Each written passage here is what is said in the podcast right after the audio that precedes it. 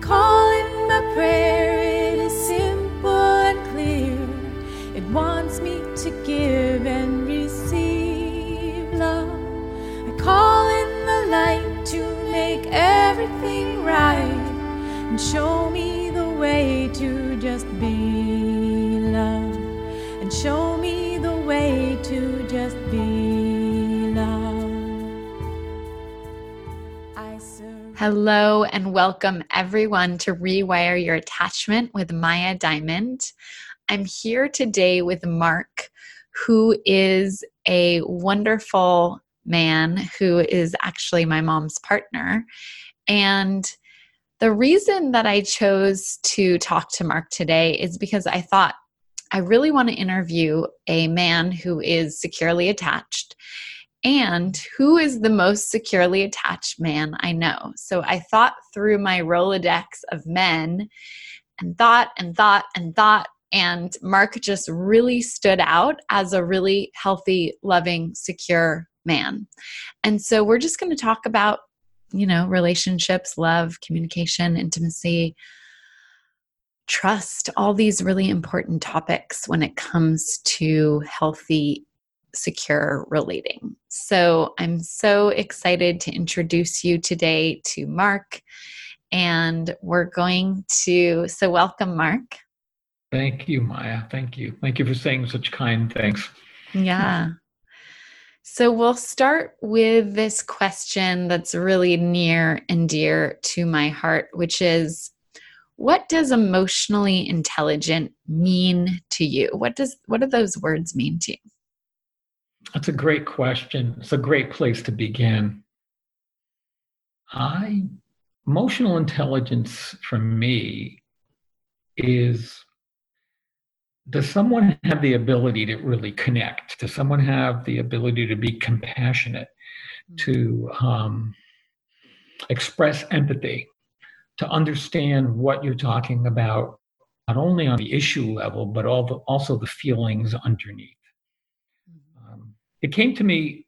I had I had to come to this place in my life. I wasn't born with a lot of emotional intelligence, nor did I learn much, much emotional intelligence when I was educated in, in elementary school, high school, or college. It came to me later on, and I realized how critical it was. That it was in my work, it was as important as IQ. Mm-hmm. Uh, Mhm. and it's rare. It's hard. It's hard to find it in men, particularly of my age group. Mhm. But it's more common, I think, in younger men, but uh, not always. Mhm. Do you want a little so- more? Yeah, so I'm so curious what was that um what kind of work are you speaking of where you felt like it was really important and and around how old were you when that turning point came? Well, I was. Um, I became a mediator. Um, I was a political activist for a long time and a community organizer, and it led me into the field of conflict resolution. Mm. And I, as I entered the field of conflict resolution, I, be, I became a mediator. And as I became a mediator, I realized how much I had to learn. I really, I learned how to learn so much, and uh, and I realized that I really needed to learn how to identify with people uh, in conflict. That conflict had an issues level and it had an interest level, which we can talk about the underlying drive and fire that would give disputes uh, power. And um, you know, you take a simple thing and with a couple, like uh, you know, you know, oh, oh, I can't stand the way you drive. Like you're driving with someone, and you know, I don't like the way you drive. Yeah, you know, and then you start common. an argument about. Driving and what's safe and what's not, and then you learn as an as a mediator and later as a, a counselor. I became a therapist out, out of it. Is that that's just a symptom? There's something else driving driving the dispute. And I had to pay attention because, like I said, it didn't come natural to me. Beautiful. Wish I Yeah, had so- learned it when I was younger. Mhm. Yeah, so it sounds like you really you realize I want to go deeper. I want to understand, be able to be even more compassionate, even more emotionally aware. And so I'm going to kind of take on learning these skills. Yes. And um, I know you're in a men's group, and I'm curious how long have you been in this men's group, and how do you feel like it's shaped you as a man? This men's group I've been in for over, over 20 years. It's a it's a different kind of a men's group than a men's support group, like emotionally support group, a small group. I've been in those too.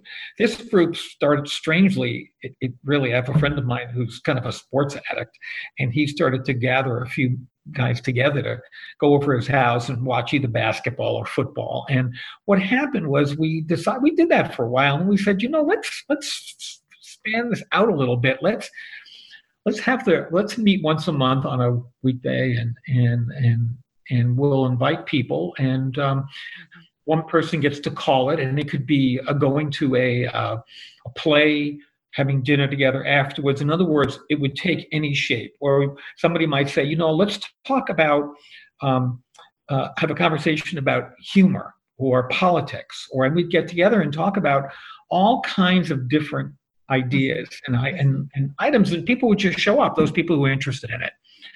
Well, this has continued over 20 years. It's very casual, and people have emotional support things that happen on the side, you know. Like for instance, when I first went to the group, I was the I was the uh, oldest man, and mm-hmm. I had been in, you know, I had a couple of divorces in my life, mm-hmm. and I was the only person in the group out of more than a dozen men who had ever been divorced. Mm. Wow. And one and one night they asked me, Mark, how do you feel about being the only person who's had mm. multiple relation, multiple wives and spouses? And I said, I said, I feel pretty good about it. I said, but that's only temporary, you understand. Yeah. and they, everyone looked at me. You know, I said, this is not going to stay the same here as it is right now, because you know, there's adult development. People become different people. You know, I said, you know, till death do us part is kind of a nice saying, but it's actually it's sort of a myth based on very short lifespans and a different time in the world. Mm-hmm. I said, but it, it, it doesn't have to do with adult development. So we talk about there. Well, more than half of them are divorced now, and mm-hmm. um, we talk about relationship and yeah, uh, with the w- women. It's actually, you know what? Is anyone in the group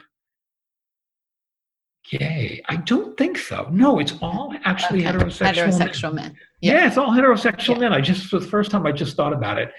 Um, I never thought about it before. Huh. And I love you just brought up the word women, and I want to jump to this question, which is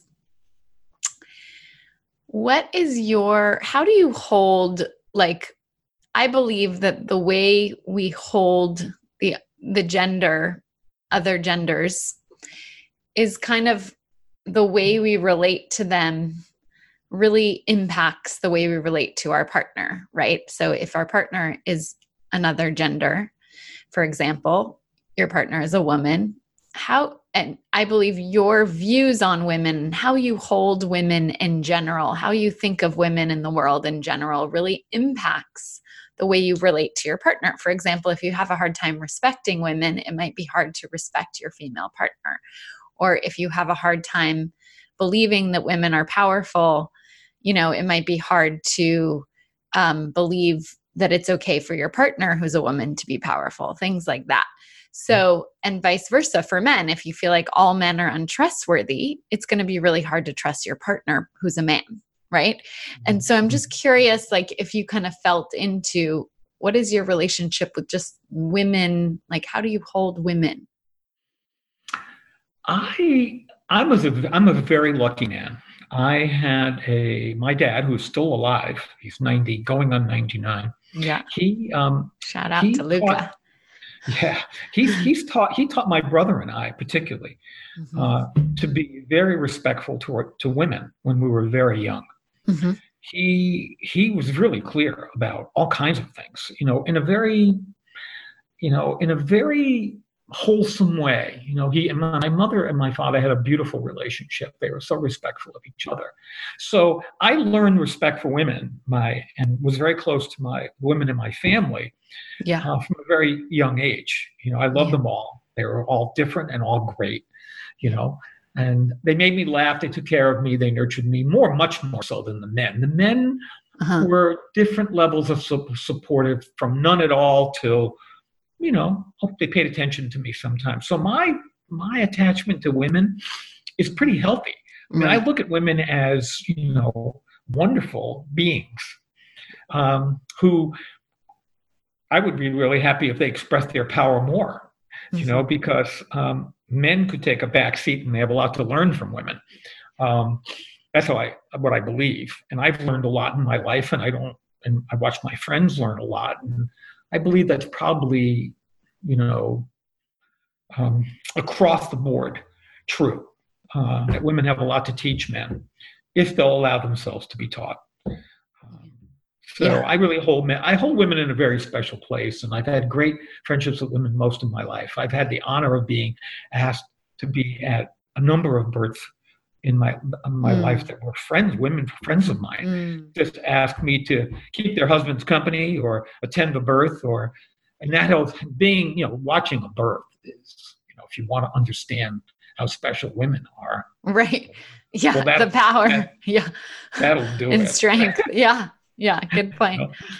Um, and then speaking of women, yeah, I'd love for you to just share a little bit about what was your relationship with your mother growing up you know yeah how did you feel in terms of that relationship that connection what was that mm. like mm. Mm. well i've deeply loved my mother and um, she passed away more than 15 years ago mm-hmm. and um, i was the firstborn in an italian american working class family in new york mm-hmm. city mm-hmm. Um, Little Italy in the bronx and she was not educated uh, past formally educated past eighth grade. She grew up in the depression. Her story is a long story but her connection to me was um, very powerful. I she was she was fire. She was she was on fire.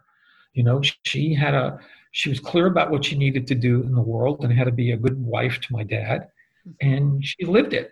You know and when i came in the world as the firstborn i got a lot of attention yeah. And uh, yeah. And she would play with me a lot. And she was more of a stay at home mom then. And she sort of gave me uh, uh, more attention. But as she got older, she went back. She did some work outside the home. Mm-hmm. Was more complicated when my brother was born. Mm-hmm. Uh, but we were very close. We would hang out and play cards together and we would talk. And she would ask me all kinds of questions. I mean, mm-hmm. I was comfortable enough with her to discuss puberty with her as a young boy, you know. Wow. And she was um, she was enough in the game to yeah. be able to uh, help me to a wow. point and then to defer to my dad. You know, yeah. so you, you should talk to your father about that one. Yeah. You know, and uh, I was really close to her. I loved her a lot. She's a great woman. Yeah. So. Yeah. She sounds very solid and powerful yeah. and loving and nurturing yeah. and, the, and there for you in ways that, that, yeah, you really needed and she was so, she was available because she was at home so that's she was huge. really available yeah she was really available and uh, she had an incredible history and uh, mm-hmm. and uh, some of it was not was, was not even clear to her what her history was because her mom died so mm. so young mm. but she, my mom really uh, didn't take a lot of jive from people she really you know she had boundaries she had boundaries and she really told people what they thought, what she thought of what was going on. Uh, she, but she encouraged me, like my dad would be, to be very respectful of young uh, girls who I knew and women, you know, and stuff, even if I learned something counter uh, to that, to be, you know. So I felt like I had really good mentoring around that. Yeah, yeah, yeah beautiful. Thanks.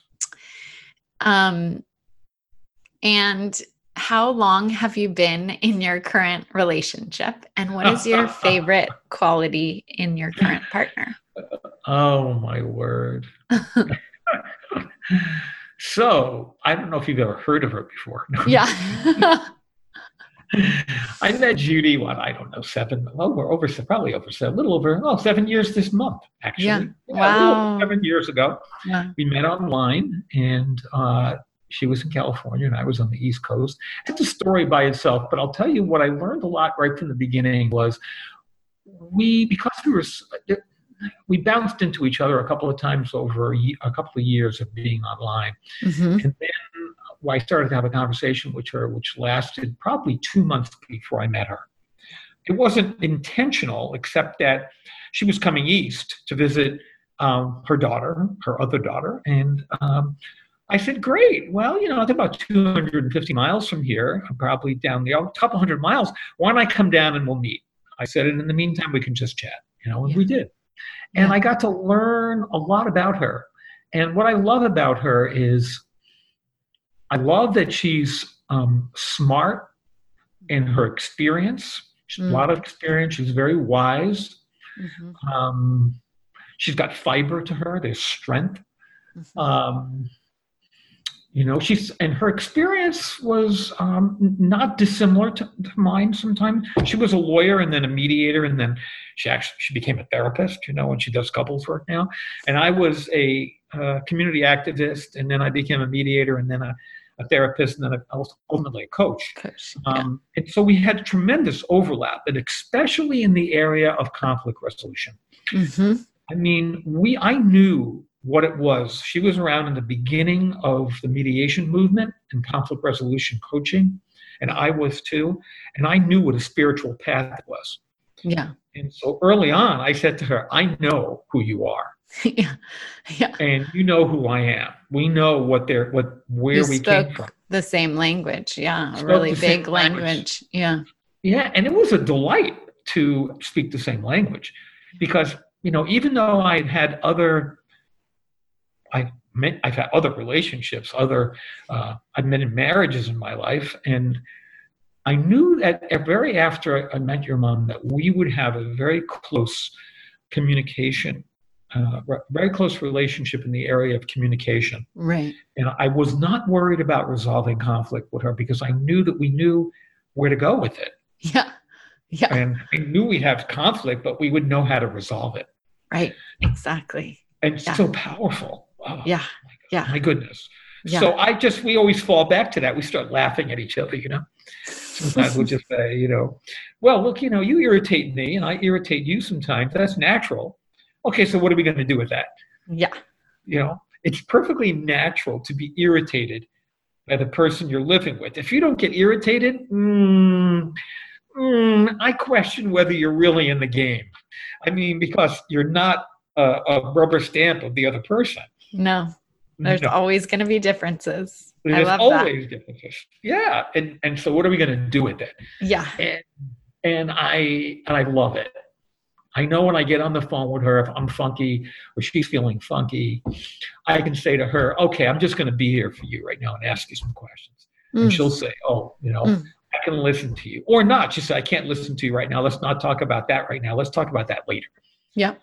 Yeah. You know, and I, I don't freak out. I just say, okay, yeah, that sounds really good. She, yeah. Because what I believe about being in a relationship is you absolutely have to take care of yourself 1st mm-hmm if you take care of yourself 1st mm-hmm. um, you will have the capacity to take help the other person and support them. Mm-hmm. And you know when you're on an airplane and you're with the child, I've many times, and they tell you when the oxygen mask drops, right, put yours on first, yeah. then take care of the child.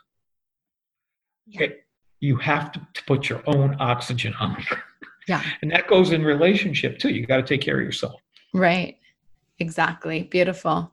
So yeah, let's that brings us to to self-care, which mm. I love, which is exactly like when we really do our own self-care, when we're when we have our own work-life balance, when we're able to take care of ourselves physically and emotionally and spiritually, then we do show up so much better in a relationship, right? That's 100% true across the board. And so I'm curious, yeah, what are your self-care things that you do because I know that uh, that you do have a lot of self-care things. So I'm curious what's important, you know, and especially for men, I feel like it's really important for men to hear this because what I've seen in our society is men have been kind of given the rule book, the script that they need to be working, working, success, success, purpose. That's what's the most important thing. And the truth is, then they don't have enough time, energy, or resources to really be there for their partner if they're const and their family if they're constantly working all the time, right? And so, um, or yeah just if if there's not enough self-care then they can't be there emotionally for their partner or their children exactly and so i'm curious what are the things that keep you really healthy and sane well there's a number of things actually that i do mm-hmm. and i realize how important you know it's funny we're talking about this during this time of the yes. the, the national the virus you know, the virus and yeah. the coronavirus because i've had to really reorganize myself to to survive at a, at a better level in, in isolation, in more isolation. So um, the things that I am really conscious about self care is my is how I live my day. First of all, I mean, I get up every morning and I I get out of bed. You know, I, I visit the bathroom, and then I am down on the floor doing uh, stretching exercises. They're not elaborate, you know, but there's 25 minutes of stretching, a little bit of meditation, some Tai Chi, because after getting up, after being asleep, my job is to center myself so then I can move into my day with uh, clear conscience. You know, like I want to be clear. And I, so I take care of myself right away. And I learned this when uh, I had two young children, eight and four, and my spouse and I separated and I had them about 60%, 50 to 60% of the time. And um, mm-hmm. I realized that I couldn't take care of them in the morning unless I took care of myself first. So I adjusted my entire schedule to get up an hour before them. And I would Amazing. Yeah. stretch, eat, do whatever I needed to do. And then when I woke them up, I was there for them. Present and available. Totally present. And that's what I do really. I, you know, so I start that way, but it's also about exercise, you know, currently I'm walking 40 or 50 miles a week. Nice. Uh, I do, Beautiful. you know, I do whatever I need to do, take good diet wise, you know. I try to take really good care of myself, pay attention to what my body needs, and emotionally uh, declare where I'm at. I think that's the hardest thing for men to do because mm. when you're when you're trained to work all the time, like when I'm a coach, there's a lot that there's a lot of overlap here between coaching and and taking good care of yourself. Yeah. I always have to, to say to men, male clients, female, most m- women know this already is yeah. What, what, how do you balance your day? Yeah. How do you take care of yourself? And yeah. I say, do you understand that, you know, there's another name for work. It's called the uh, workaholism is the addiction that everyone applauds. Right. Right. And, and they'll look at me. I yeah. said, do you know that workaholism has a downside? Yes or no. What is it? How would you tell me what the downside is? Yeah it's interesting to watch men struggle. Women do not struggle. They, they know where they're disconnected. Right. Men struggle um, a little bit. So that's what I would say is, you know, as a man, I had to learn one to be to really love not working full time. Yes, and go go for that as a goal in my life, and say mm-hmm. I'm not mm-hmm. going to work. Mm-hmm. Uh, that's you know, people when I first started doing it, men, a lot of my friends thought I was bananas. Um, and I just said, now that's what I'm going to do because I was taking care of my children too. You know, I said, yeah. I'd rather put more time into my kids. And yeah. Yeah. So I think taking Beautiful. care of yourself, knowing what you want and giving yourself time to figure things out also enables you to be in relationship. Like, uh, you know, I'm, I'm happy in the relationship or I'm not. This is what's wrong. Yeah. Be able to communicate what they're what beautiful which brings me to my next question which is how do you so exactly we always have there's always going to be you know maybe new desires or preferences or feedback in a relationship that we need to communicate. And i believe that the way that we communicate that is important to our partner. Like and so I'm just curious like when do you communicate it? How do you communicate it? Like what does it look like for you in terms of feedback and preferences? How are you commun how do you communicate that and when? You mean do you mean to to communicate feedback I want to give to the other person or a preference that I want to uh, uh, or, a or, a request. Yeah. A request. Yeah. Oh, boy, those are tricky, aren't they? Yes. Um, yes and so important. Feedback is, let's start with feedback because feedback is where you touch on the conflict resolution. You know, when yeah. you give feedback, I used to coach in the work workplace, and there's really not a lot of difference between feedback in the workplace and feedback in relationship. Yeah. I mean, there's really not that much. And I would the way I I try to act the way I speak about it, which is that if you're going to give someone feedback, you have to ask their permission mm-hmm. 1st mm-hmm. Do they want to hear it? Mm-hmm. And can we make a time for it, or is now okay? Yeah. Yeah. And then, two, what I tried to lead with, I just did it today actually with a friend. I went for a walk and uh, I really thanked him quite a bit for all the things he does for me in mm-hmm. my life and how he participates with me and how deeply appreciated um, uh, the the whole relationship. So that's the first, that I give that out first. And yeah. in my in my work, I try to practice. I always teach practice three to one. Notice three things you see positive about the one person before the one thing you can identify that you'd like them to change. And then I'll, I'll ask them to. I noticed something, and I I'll try to figure out why they said it to me or what the value was in saying it to me. Yeah. And then say, you know, do you want to add something to that? And we'll talk about it for a while, and then, you know, you know, I'd like it to change. And here's how I'd like it to change, right? I'd like it to look differently. Yeah. So, and I try to mm, uh, show it as a behavior. I try to identify it as a behavior that someone is using and it has a positive and negative side to it. Like, mm, love that. Uh, yeah, that there's you can overdo something like criticism. Um, right. Yeah. You, you give someone too much of it, and you know, or it's a, there's a bunch of different stuff. So I, what I try to do is identify.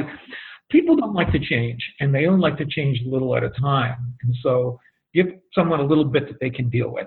A little bit. A little, little bit. bit. Yeah. And if you don't like the way I dress, right? And you know, now women would like would care usually about that more than men.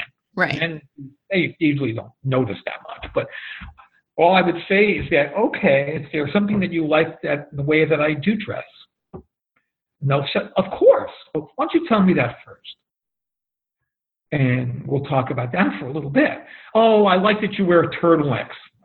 It's Vermont. I love turtlenecks. Yeah. So, uh, and then we'll talk a little more, and then I'll say, "Hey, would you what? You got some feedback for me on on clothing?" Right. And it can do that with anything: driving, clothing, whatever. Yeah, yeah, that I love the compliments first. It's really the or another great. I love what you said about appreciation. It could just be an appreciation. It doesn't have to be a you know compliment. Sometimes right. can feel a little bit too much, but like, wow, I really appreciate you know when you take out the trash every day. That makes me so happy.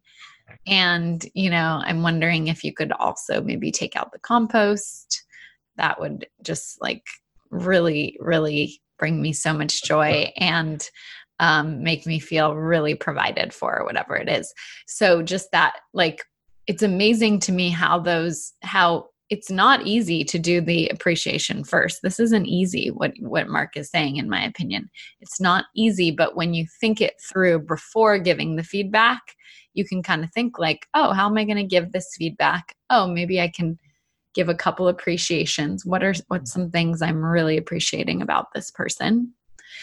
Um and uh yeah and then give it to them. And and it can be just so much more the person can take it in so much more right? It's like we want the person if you're giving your feed, partner feedback you want the person to be able to receive it and not to shut down or close down or feel criticized or hurt or blamed etc so i love what you said about the appreciation as well as the you know asking is this an okay? I'd love to share some feedback. Is this an okay? Or i'd love to check in about some things. Is this an okay time? Or is maybe tonight better or whatever?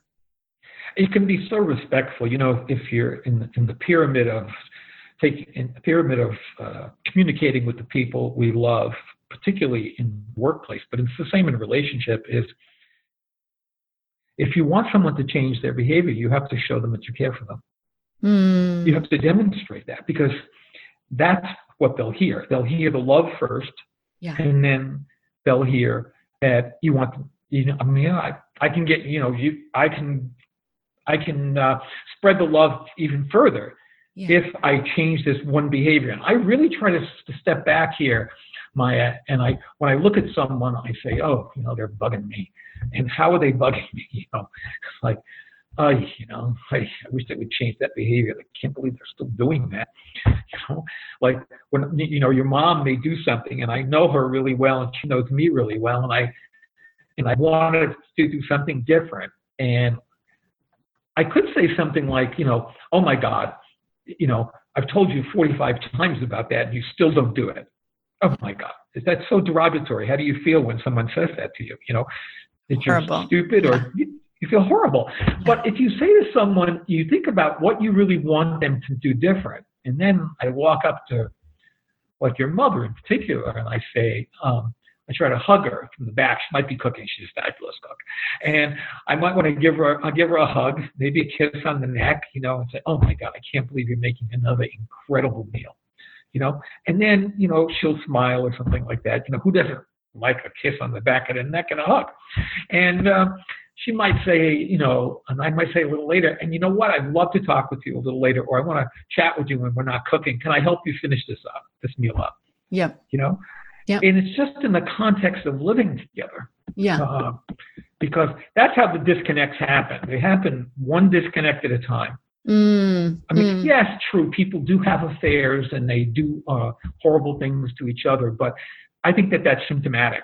Right. I can tell you from my life and the Mhm. things that I've done wrong in my life Mhm. that those disconnects have happened one small disconnect at a time, and then it's led to something large. Right. like- exactly. Like exactly. maybe we shouldn't live together anymore. Right. What? You know, Right. Where did that just come from? Right. You know. So. I- yeah.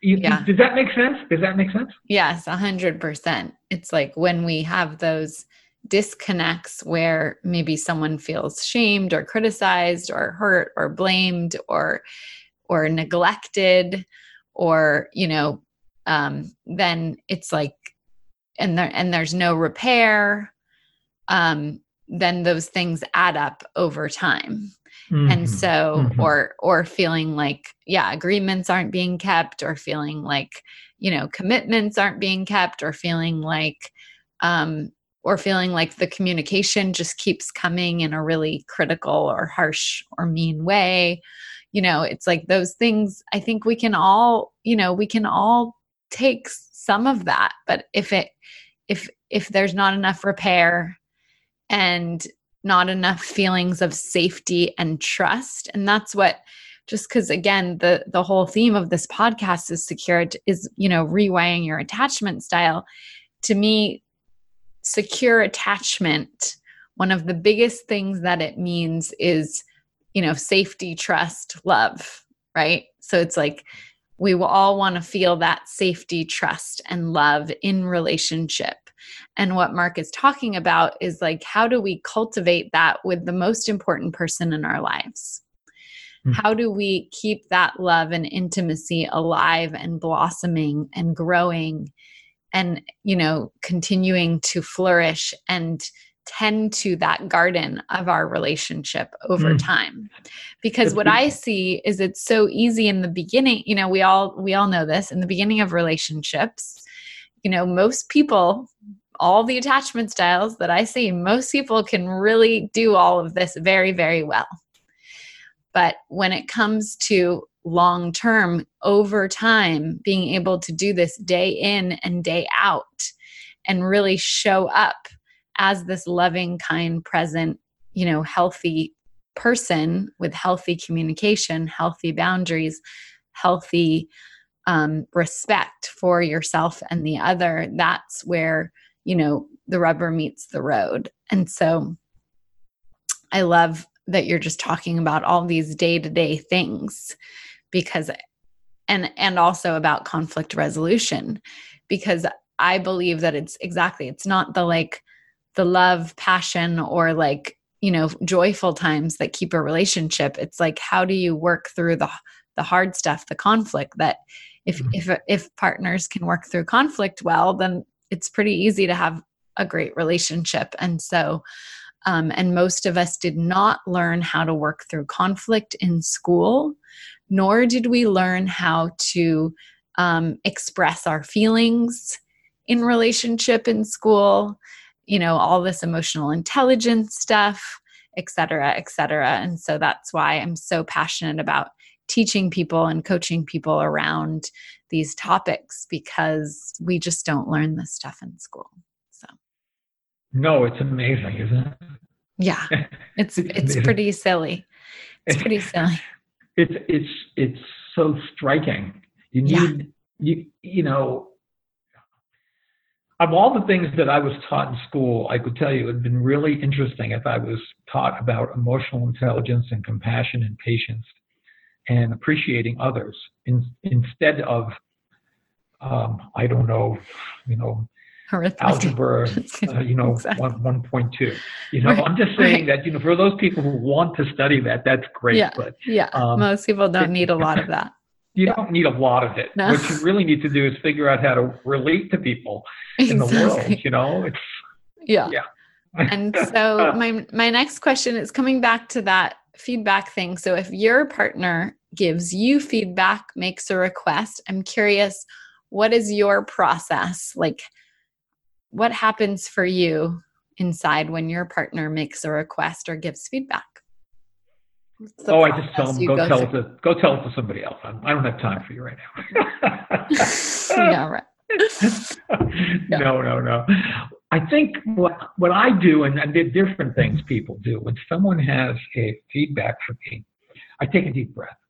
Okay. Someone says they want to talk to me, or they have feedback for me. Like my daughters, I have three daughters. They've taught me more.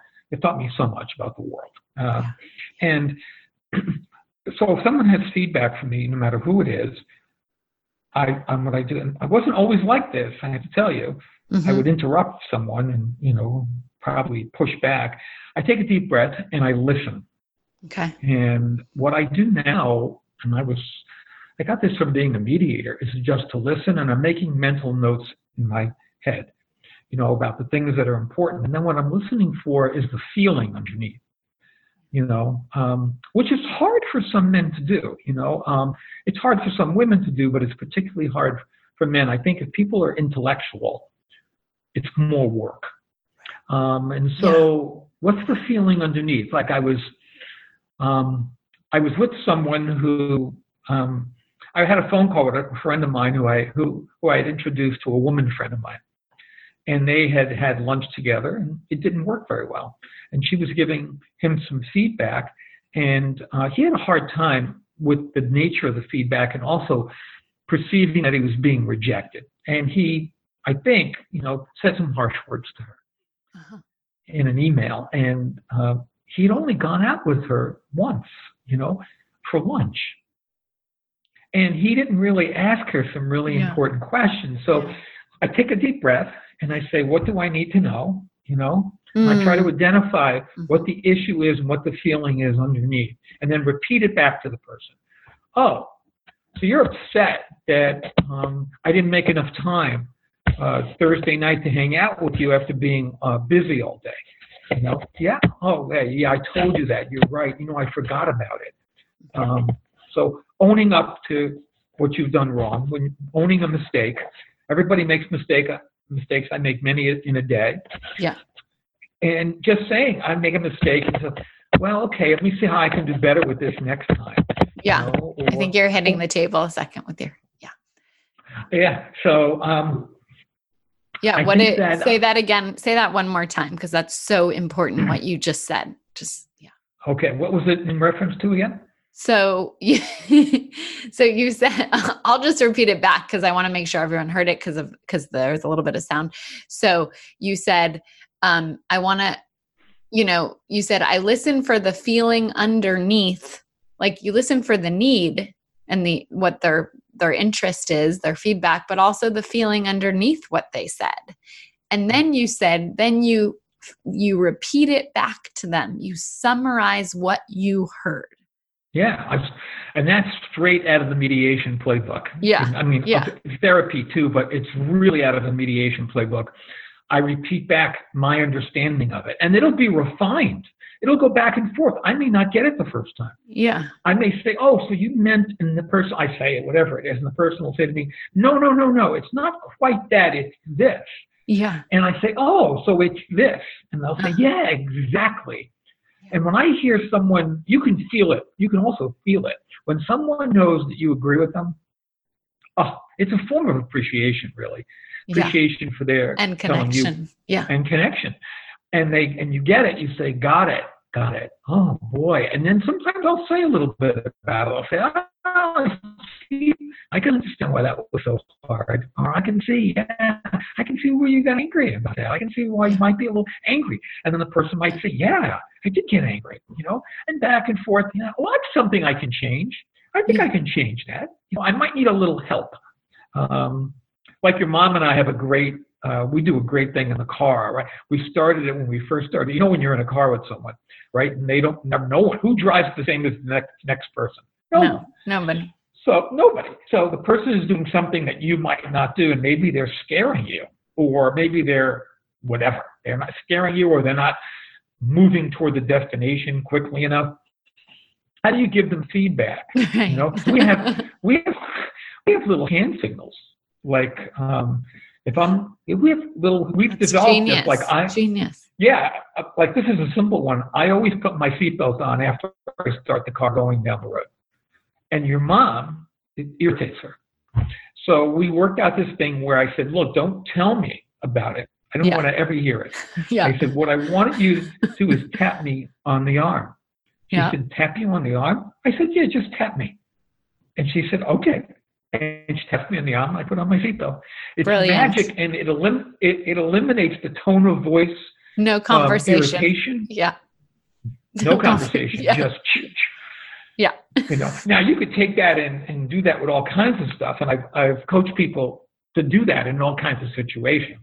It's you know, brilliant. it's um, really brilliant. Yeah. Yeah because that right it's like you and i just i want to highlight this so part of being having a healthy secure relationship is like i said in my tedx talk emotional responsiveness and so it Uh-huh. sounds like to me what you just said was emotionally it was probably hard for my mom to see that your seatbelt wasn't on. I have a feeling it was hard for her emotionally and so you were emotionally responsive to that need of her because it felt so strong probably for her.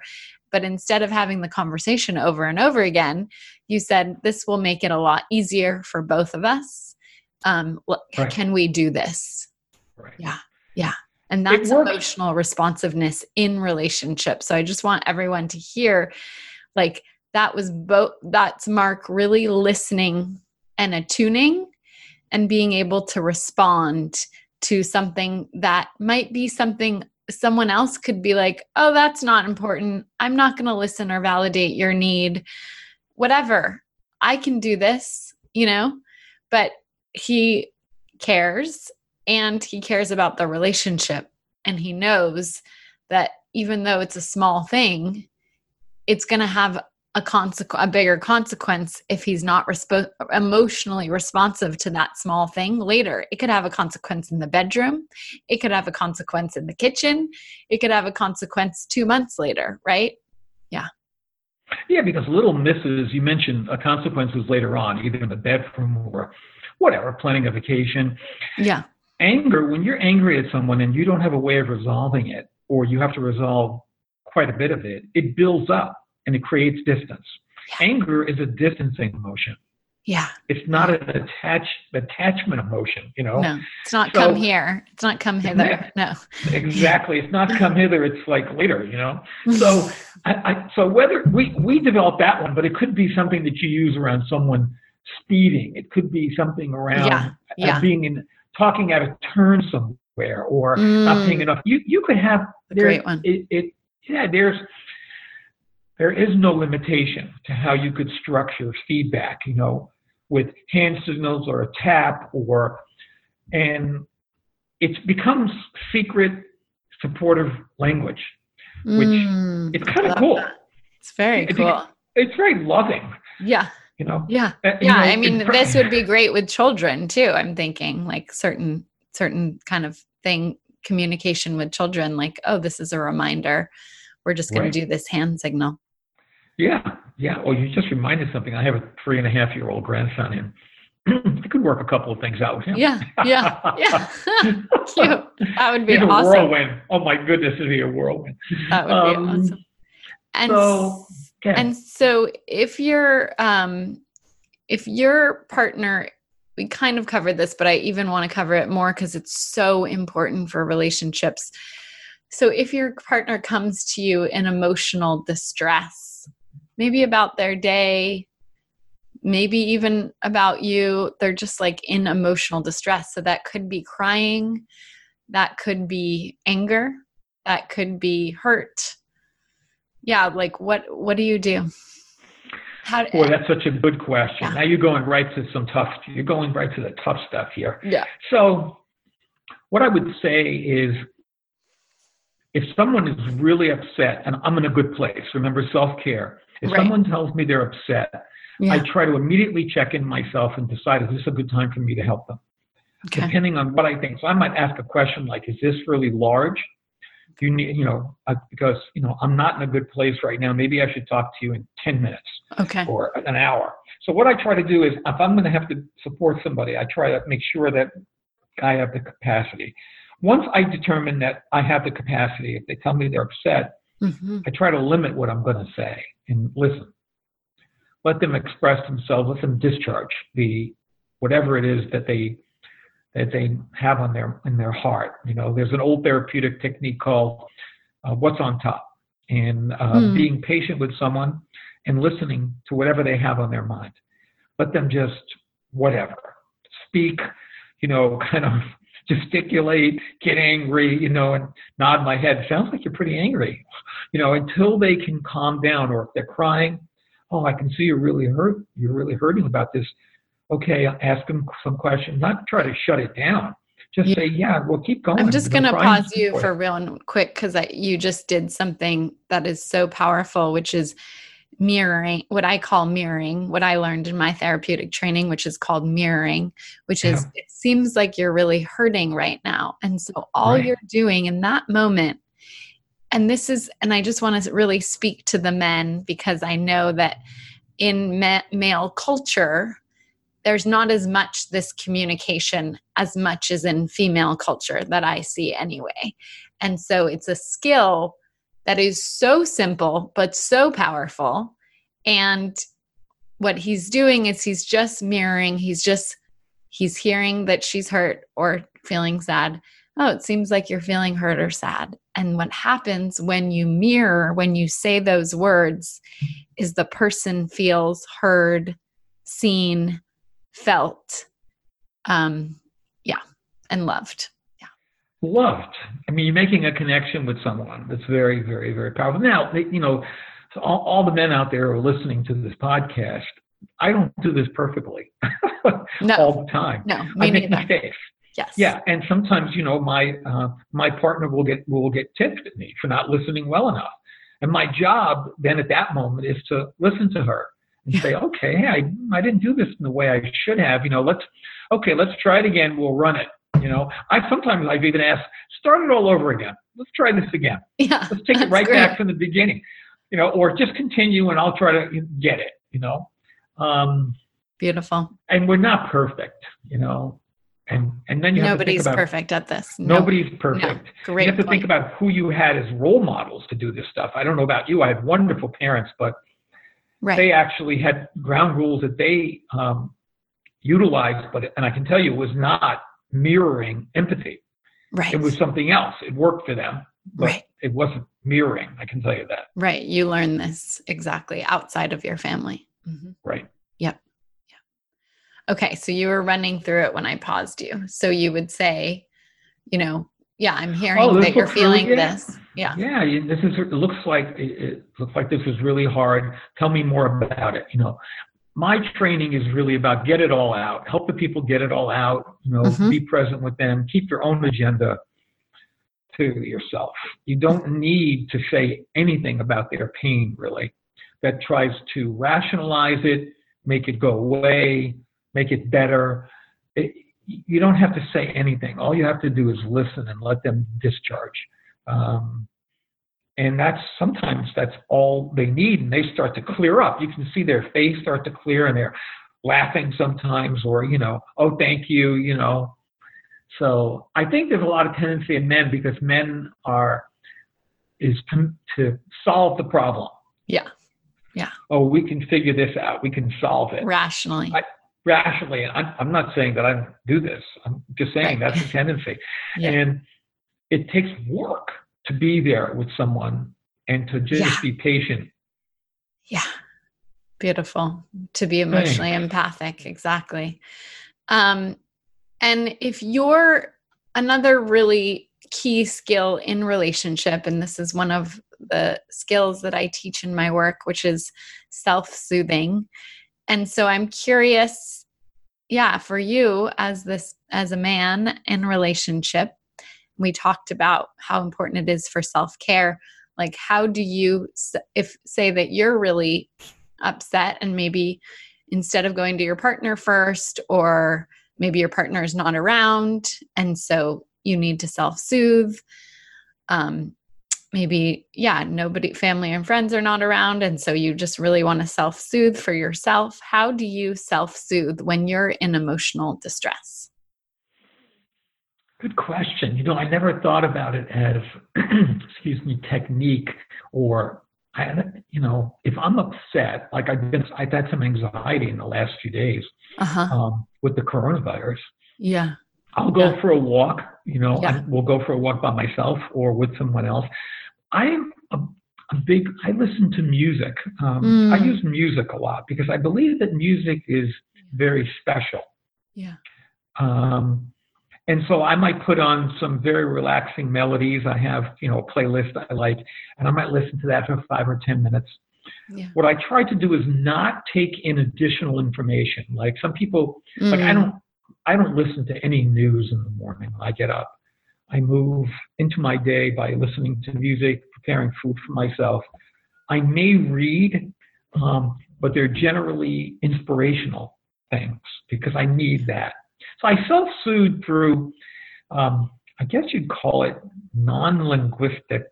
yeah Um, yeah more really walking music yeah right. I might make food. I might start preparing food. Hmm You know, I might go shopping. Just get in the car and go shopping and say, oh, I'm a little tense right now. I think I'll go shopping. yeah Um, and hmm I'm not looking to buy a lot of stuff, but Mhm. the, the discipline of, of choosing, hmm of selecting will um, kind of help me relax. I'll do, you know what it is? I got it. I try to do something that's comforting in a familiar way. Mm, interesting. Yeah. That brings me like swimming. Like when I'm, I used to do a lot of swimming. I haven't been swimming in the last couple of months because of an injured shoulder. But Yeah. your mom and I, matter of fact, it's one of the things we've been doing together for years. We swim a lot. Swimming, I consider swimming a, med, um, a moving meditation, a breathing meditation. I don't think about actually swimming length, how many lengths. But Mm-mm. yeah. Really, it's a breathing meditation, and I am in a transformed state when I finish. Yeah. Yeah. That's a beautiful, beautiful way to to calm yourself as well as get just become present and in touch with yourself. Tai Chi does that too. Yeah. Yeah. Tai Chi can do that. Um, what does integrity mean to you? And how does a man show up? This is a big question. So, first of all, I want to ask, what does integrity mean to you? And then the second question is, how does a man show up in integrity in relationship with a woman? Like, what does that look like, do you think? Integrity. This is a really important, this is a great question for me because I've been working on building my, my integrity my entire life. Mm, And um, that has a lot to do with having a very honest father, but growing up in an environment that condones some corruption or cheating. mm, And mhm, so it's a very uh, important thing. And I think about it as working on personal honesty, like being a genuine person, being authentic. That people can see you and, and trust what you say or that you're going to do what you say you're going to do or treat them with, re- with respect. Um, you know, that you have principles and that you're going to honor, be and honor that. mm. Now, uh, do you make mistakes? Have God made mistakes? Yes. yes. That and you and we carry shame around that in our lives. And so you have to work on forgiving yourself for what you've done. Yeah. And that forgiveness is part of the pursuit of integrity. Mm. So you you claim shame. Yeah. And then you by doing that you can talk it over with a friend or a therapist or your partner and you Coach. Yeah. claim it and then it's yours and you can move on. Yeah. And then you want to know about relationship, right? Yeah. Like, how does a man show up in integrity in relationship with a woman? What does that look like? Well, that's a tricky one. You know, I, I, that's a, that's a good one. I think, I, you know, I don't ever, I don't know if I've ever really thought about it a lot. Um, but I can tell you what it means to me, which is that you, you honor the other person's path and the self care they need to take for themselves as much as you honor yours. Mm-hmm. In other words, you have to do your self care and you have your path, whatever it is, and they also do. And that you're going to come together sometimes, and sometimes you're not going to come together. hmm And you might not get your way. Right.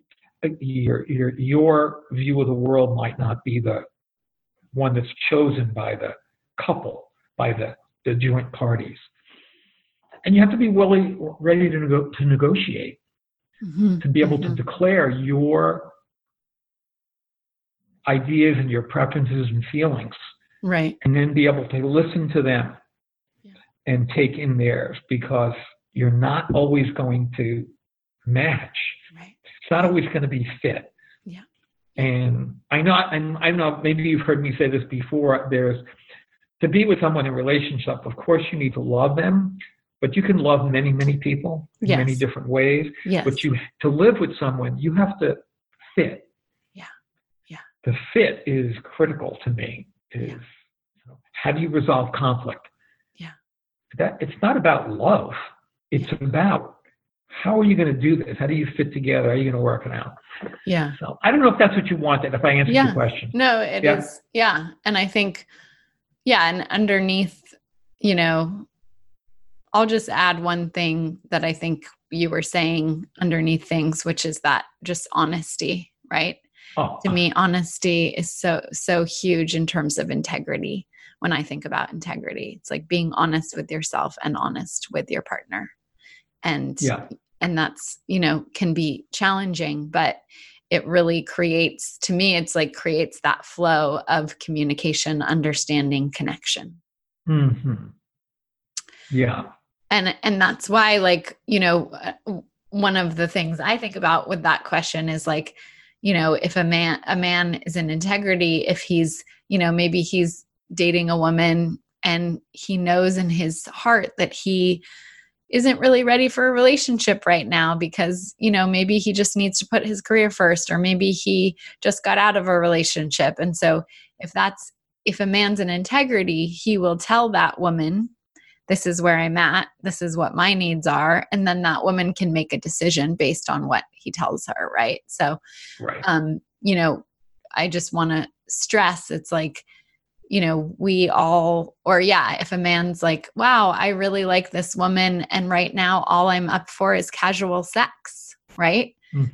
that is a hundred percent in integrity for him to share that and to be totally honest and truthful and not play games around that right right right and same with a woman. A woman could totally be in that place too. And that's really high integrity for her to just be honest with herself and this person about what her needs are, what her availability is, what her emotional availability is in terms of connection and relationship. And I think a lot of our, you know, relationship issues would be solved in our society if people were just in integrity and honesty around kind of where they're at and what they're available for. And so, you know, if you need help getting clarity around that, sometimes it's really about getting clarity in terms of that, you know, just really seeking help. I, encourage everyone to seek help to get that clarity. And I'm available to help you get that clarity around what it is that you really need and want and desire in relationship and what you're available for.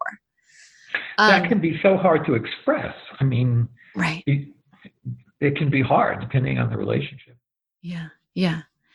So, um, Okay. My next question is um I want to touch into the kid piece for a minute here, which is why did you have kids and what what did that teach you about love? Oh my goodness. Children. Well, what I, think um, I decided to have children because I was married to someone at the time who really wanted a child, and people around her, including her some family members, were having children. Mm-hmm. And I never ruled out children. I guess underneath, I always thought I would probably have children, but mm-hmm. I find a lot of men, men are not the drivers to have children. No. Women have the biocultural imperative most of the time. Yeah. Some men do, but some men do. But yeah. women are usually in the position. I mean, men cannot have children without women, you know? Right. Totally. So, right. Totally. So, um, yeah. It's true. Yeah. So, um, I mean, they can. Men can have children without women. Well, a woman it's somewhere true. has to deliver the child. You yeah. can adopt it. You can be in a relationship with another man, decide you want a children, yep. and find out how to do that. Sorry again. But yeah. for me, what it was was um, I thought it would be. It was new. It was fascinating. It was. I knew I would learn. Yeah. And I love transformation. I mean, kind of that's what I'm addicted to in my life is transformation. Yeah. yeah. So I thought, wow, we're going to change. This is going to be could be pretty exciting. So little did I know what it would all mean. You know, I didn't really understand, but it would totally change my life, and uh, in ways that were challenging, hard work, and yeah. just incredibly rewarding. Yeah. I, I can't say anything other than that. It happened to me. I decided to do it again. Yeah. Within four years. Yeah. With the same woman. Yeah. And then we split up. And then years later, I actually, um, 11 years after I had my second child, I actually had another child with a yeah. different person. Yeah. Yeah. And um, all three of those experiences profoundly influenced my life and continue to do so. Because once you, you have a child forever. I mean, they're not your child. They're not a child. Now they're an adult and they're in your life as an adult who's your child. Yeah. Yeah. I think that's the coolest thing in the world, I can tell you. It's like it's so wonderful. So I don't know. I so I, have learned and what lot. Did they, what did they teach you? What did these children teach you about love? Oh, that love takes that to to to to receive all the love mm. there is to receive from those relationships. You have to be patient. Mm. It's up to you how you hold yourself. Mm-hmm. You have to be patient compassionate. Mm-hmm. You have to you have to show up and be there for that person. Yeah. Um, and in a way that you never thought possible because children do not take care of you. No. ever. You have to take care of them. So that's why self care is so important because when you're in a relationship with a child, I mean, when they're older, it's different, but when they're young, they show up as needy. Yeah. Big time. You know, and you have to take care of them. And it's, you know, matter of fact, this is a great question. This you asked me such an important question when I was dating and in the beginning of online dating. I started to do some dating. One of the things I looked for was.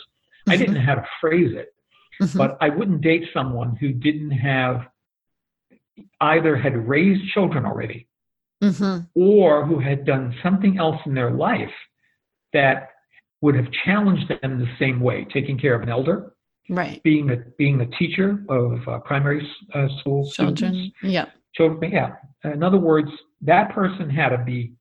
I had to know that person put out way more than you would yeah. normally do normally do because that would mean with the person had the capacity to be in relationship with me because that's not easy. Beautiful. And so I want to, we're going to end with this question um, for all the women who are listening, who are single, who are looking for a partner.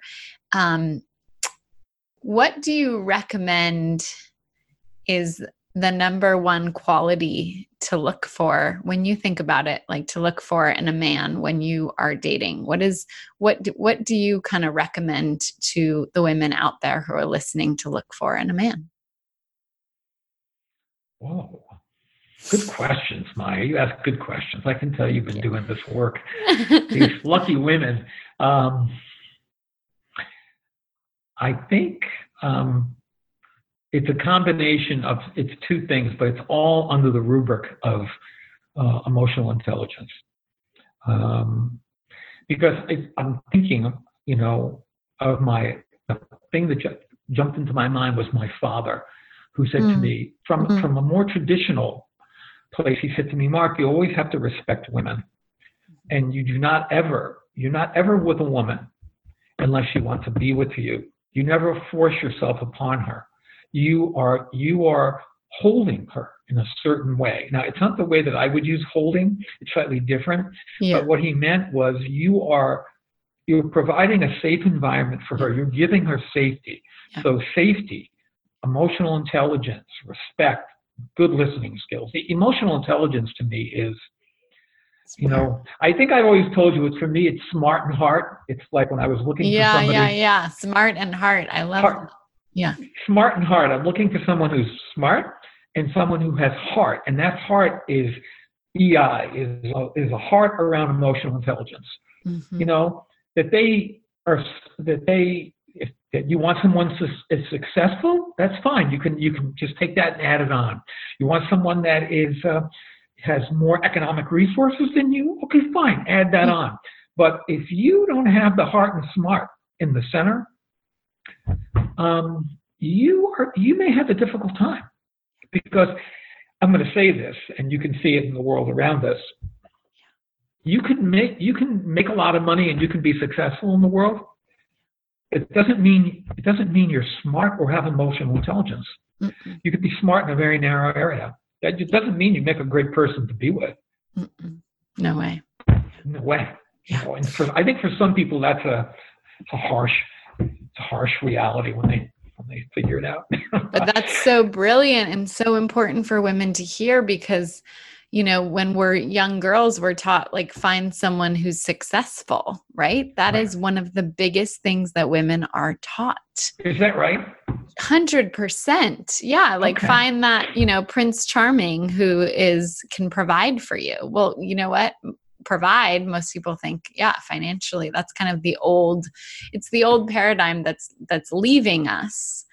But it's very much kind of wired in women which is because because our literal material security was dependent on men for hundreds of years in order to survive because we didn't work before financially it's still wired in women now to look for that provide, provide, provide financial security and for men to be providers, to be financially successful, right?